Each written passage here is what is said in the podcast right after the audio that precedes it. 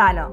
شما شنونده قسمت 21 پادکست همصدا هستید با یک دیگه از پادکست های مالیاتی همکاران سیستم در کنارتونیم. در ادامه گفتگوی آقای امیر حسین پورعلی رو با آقای فرشید رستگار مدرس و مشاور مالیاتی میشنویم. سلام و عرض ادب دارم خدمت همه شنوندگان پادکست همکاران سیستم. با یکی دیگه از مجموعه پادکست های مالیاتی در خدمت شما هستیم. به همراه دوست خوبم جناب آقای رستگار آقای مالیات قرار هستش که توی این قسمت از پادکست در مورد مالیات شرکت های دانش بنیان بیشتر با هم صحبت بکنیم. سلام عرض ادب خدمت شما و همه شنوندگان عزیز. خیلی خوشحالم که مجدد قسمت شدی در خدمتتون باشم با ادامه مبحث جذاب معافیت های مالیاتی و معافیت های شرکت های دانش بنیان. همونطور که توی پادکست های قبلی هم گفتم همه احکام مالیاتی صرفا توی قانون مالیاتی مستقیم یا ارزش افزوده نیست. ما یه قانون داریم به اسم قانون حمایت از شرکت ها و مؤسسات دانش بنیان و تجاری سازی نوآوری ها و اختراعات. این اسم قانونشه خیلی هم طولانیه. داستان چیه؟ اومدن گفتن برای حمایت از جوانهای خودمون علم و دانش خودمون یه قانون حمایتی بزنیم. که این قانون دو تا حکم مهم مالیاتی داره. اولیش ماده سه این قانونه. ماده سه این قانون میگه حمایت ها و تسهیلات قابل اعطا به شرکت ها و مؤسسات دانش بنیان موضوع این قانون عبارتند از الف معافیت از پرداخت مالیات عوارض حقوق گمرکی سود بازرگانی و عوارض صادراتی به مدت 15 سال. حالا قسمت قسمت دیگه هم داره قسمت ب داره جیم داره حالا ما کاری با بقیهش نداریم. حالا چندین نکته داره در واقع این معافیت. نکته اول.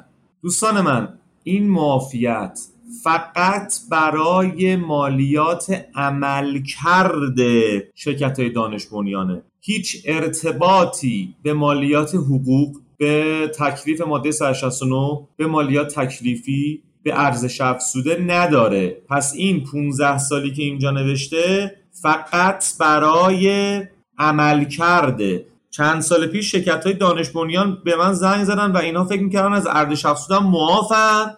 در صورتی که اینطوری نبود. اصلا ارزش افزوده جداست معافیتاش اینا فکر می‌کردن بندگان خدا چون نوشته معاف از پرداخت مالیات فکر می‌کردن دیگه هر مالیاتی. اینا اگه پرسنل داشته باشن مالیات بر حقوق باید بدن. اگر مستجر باشن تکلیف تفصیل ماده 53 تکلیفی باید بدن. 169 باید رد بکنن. پس این از این. نکته طلایی اول این شد که این برای معافیت عمل کردشونه. جناب رستگار یه سوالی رو من می‌خواستم از حضورتون بپرسم برام. این سوال پیش اومد که خب این 15 سالی که این شرکت ها از مالیات عمل کرد معاف هستند آیا هیچ کاری نیاز نداره که انجام بدن یا باید اسناد و مدارکی رو ارائه بکنن. خلاصه بفرمایید که چیکار باید لحاظ مالیاتی انجام بدن تو این 15 سال؟ من ممنون میشم. خواهش می‌کنم نکته خوبی بود. همونطور که تو پادکست قبلی گفتیم درسته توی قانون میگه معاف هستن ولی در واقع اینا نرخ صفرن. یعنی هر سال باید اظهارنامه ارائه بکنن دفاتر پلم بکنن اسناد و مدارک بدهند.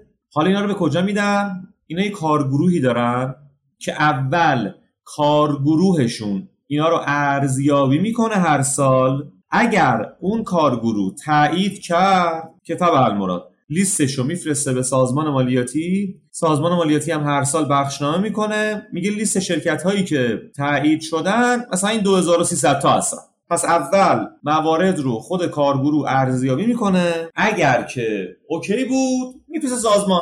ممیز مالیاتی هم اولین کاری که می‌کنه می‌بینه اسم این شرکت تو اون لیسته هست یا نه.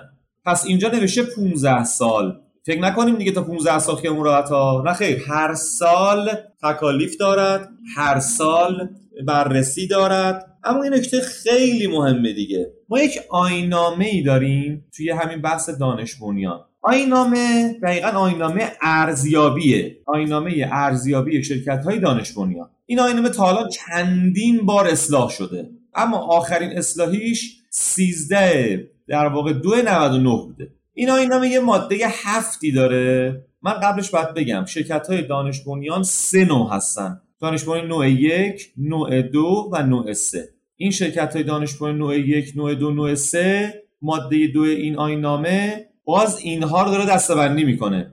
میگه شرکت های نوع یک و نوع دو خودش دوباره به دو قسمت تقسیم میشه. نوپا نوع یک نوپا نوع دو تولیدی نوع یک تولیدی نوع دو. که نوع سه هم که چون جدید اضافه شده فعلا دستبندی دیگه ای نداره. خب پس این تا اینجا. پس ما دو تا نوپا داریم دو تا تولیدی. ماده هفتش میگه این نوع دوها مشمول استفاده از معافیت مالیاتی نمی باشند. یعنی چی؟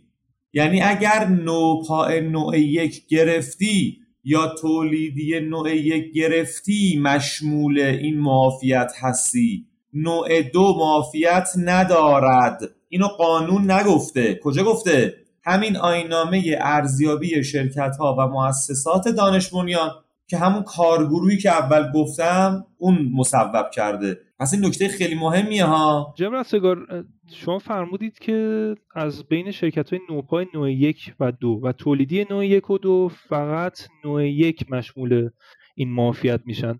سوالی که پیش میاد اصلا این شرکت ها از کجا متوجه میشن که جز کدوم تقسیم بندی قرار می‌گیرند ببینید اصلا پروسه ثبت نامش اول من بگم. سایت دانشبنیان.ir که وقتی شخص وارد میشه اونجا پروسهش همه اینترنتیه. زمانی که درخواست میده برای دانش بنیان شدن یه سری فرما داره یه سری داستان ها داره اینا.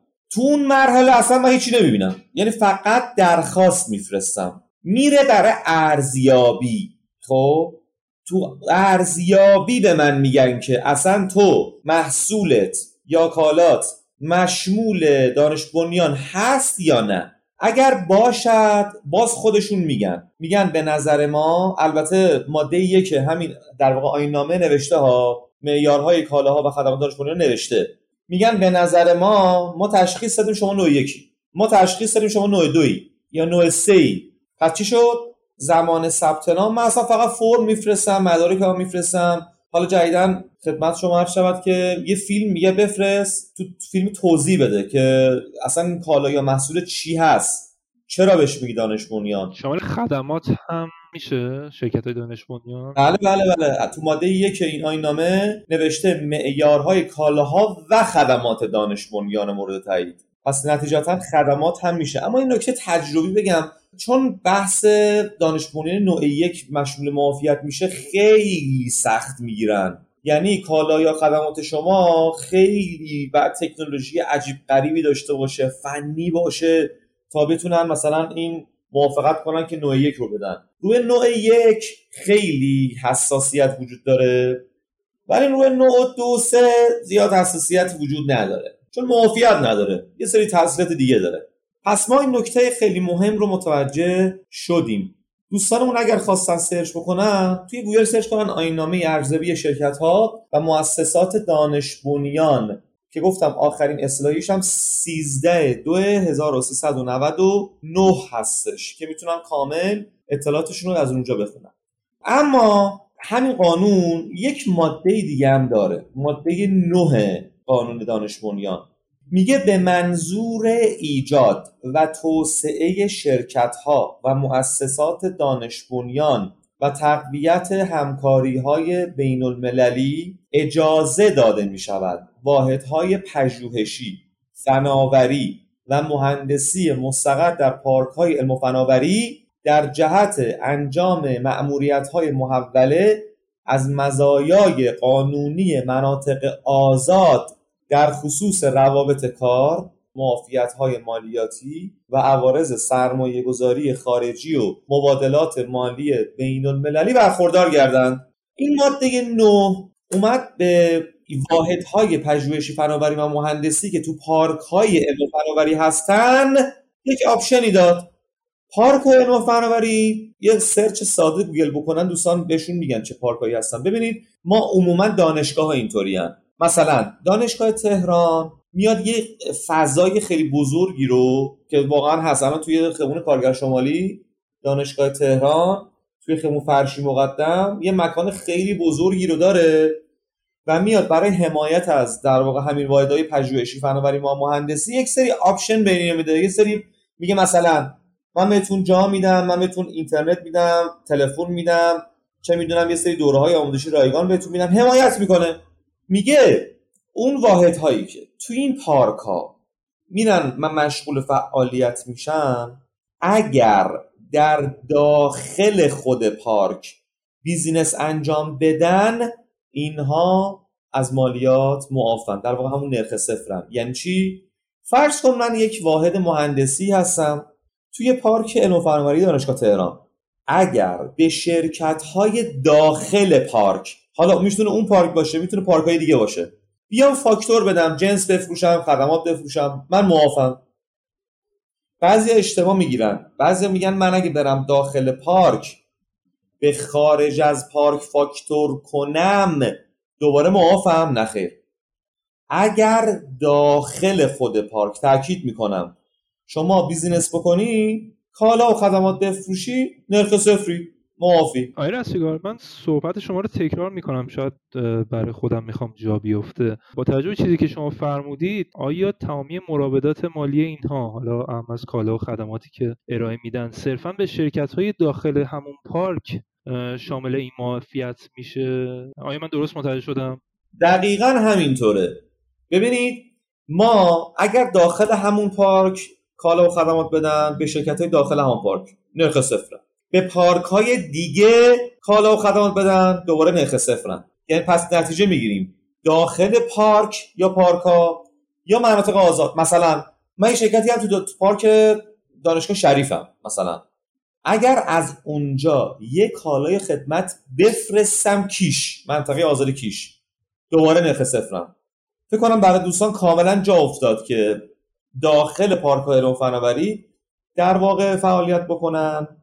یا به مناطق آزاد بفرستن. فقط نکته بعد مناطق ویژه رو اینجا نگفته ها. فقط مناطق آزاد.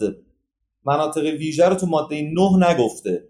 یعنی اگه شما مثلا به کیش بفرستی به قش بفرستی به اون در واقع 8 9 تا منطقه آزاد بفرستی به اونا در واقع معافیت می‌خوره. وگرنه معافیت نمی‌خوره. یه نکته دیگه من اینجا جا داره بگم. متاسفانه چند وقت پیش یک دادنامه از دیوان عدالت اداری اومد بیرون که این دادنامه می‌گفت که مناطق آزاد معافیت مالیات حقوقشون متاسفانه دیگه وجود نداره. خب یه نفر رفت دیوان شکایت کرد ما هم آخر نفهمیدیم دلیل این شکایت چی بود. خلاصه دیگه الان رأی دیوان داریم. یعنی تو مناطق آزاد دیگه در واقع مشمول مالیات بر حقوق هستن. از زمانی که مناطق آزاد مشمول مالیات حقوق شدن عزیزانی که تو پارک علم فناوری هم هستن اونها هم متاسفانه مشمولن. چون ماده 9 استناد کرده به در واقع مناطق آزاد. چون اونا مشمول شدن کارکنان داخل پارک ها هم متاسفانه مالیات و حقوق باید بدن. خب خیلی ممنونم از جناب رستگار. من یه مروری بکنم. بر اساس ماده 3 قانون حمایت از شرکت ها و مؤسسات دانش بنیان و تجاری سازی نوآوری ها و اختراعات بررسی کردیم. فهمیدیم که 15 سال صرفا از مالیات عملکرد معاف هستن در ادامه انواع شرکت های دانش بنیان رو یه بررسی با هم داشتیم. اینکه کدوم یکی از انواع این شرکت ها که نوپای یک و دو بود و تولیدی یک و دو چه نوعی از این شرکت ها مشمول معافیت میشن که نوع یک هر دو گروه صرفا شامل این معافیت می‌شدن و یه سری موارد دیگه رو هم با هم دیگه مرور کردیم. توی اپیزود بعدی در مورد معافیت های مؤسسات فرهنگی و هنری با هم دیگه صحبت خواهیم کرد. خیلی ممنون از توجهتون. خیلی متشکرم از شما. مرسی که این فرصت رو در اختیار بنده قرار دادین تا بتونیم در ارتباط با مالیات بیشتر صحبت بکنیم. تا برنامه بعد بدرود.